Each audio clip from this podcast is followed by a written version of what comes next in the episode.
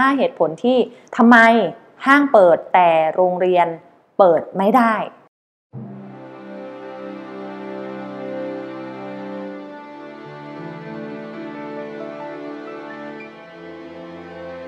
เรื่องดีๆ วันนี้นะคะที่อยากจะมาเล่าให้กันฟังเป็นกระแสที่กำลังได้รับความนิยมกันเลย ประเด็นสำคัญเลยก็คือว่า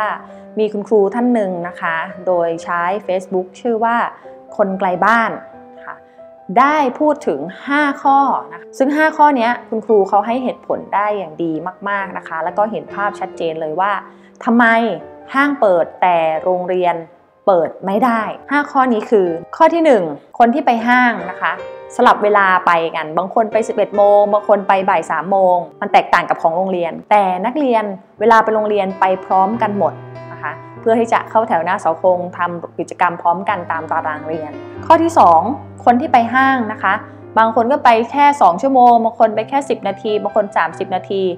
ซึ่งเขาก็เสร็จธุระแล้วเขาก็กลับบ้านนะคะ แต่ของโรงเรียนเนี่ยเราอยู่กันทั้งวันค่ะ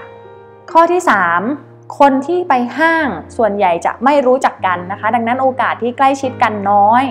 นะคะ แต่โรงเรียนนะคะเรารู้จักกันมีโอกาสที่จะใกล้ชิดกันมาก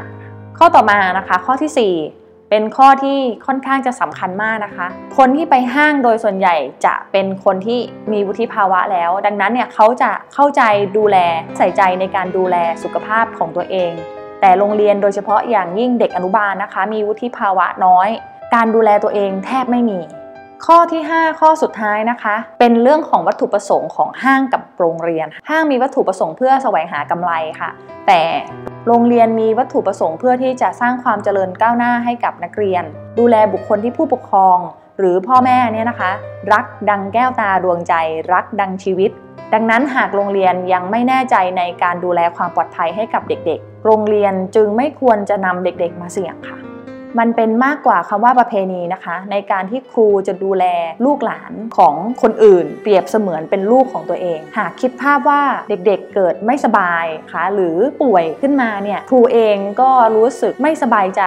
พอๆกันกับพ่อแม่เลย การที่วันหนึ่งครูตอนนี้นะคะ ไม่ได้ทำหน้าที่เท่าเดิม กลับตกเป็นเป้าของสังคม เหมือนกับโดนกล่าวหาว่าทิ้งลูกตัวเอง ไม่ดูแลลูกตัวเอง ความเปลี่ยนแปลงที่เกิดขึ้นตอนนี้นะคะ ทำให้เรารู้ว่าบางทีการรักไม่ใช่การเอามาอบอุ้มไว้ หรือเอามาใกล้ชิดกันเหมือนเดิมได้แล้ว ตอนนี้เราอาจจะต้องแยกประเด็นระหว่างการเรียนรู้กับการไปโรงเรียน การอยากให้ลูกมีความรู้ โรงเรียนไม่ใช่สิ่งเดียวที่จะทำให้ลูกมีความรู้นะคะ การเป็นตัวอย่างที่ดีให้เขา การเป็นผู้ใฝ่รู้ให้เขาเห็นเป็นตัวอย่าง ตอนนี้แหล่งความรู้มีอยู่มากมาย แม้แต่ตัวผู้ปกครองเอง ดังนั้นตรงนี้มันคือจุดเปลี่ยนที่สำคัญ หากวันนี้การไปโรงเรียนไม่ใช่คำตอบ ถึงเวลาาแล้วที่เราจะต้องหาทางออกร่วมกัน แต่ที่แน่ ๆ อยากให้ทุกคนช่วยกันเรียนรู้อยู่บ้าน หยุดเชื้อเพื่อชาติ เพื่อครูสักครั้งนะคะ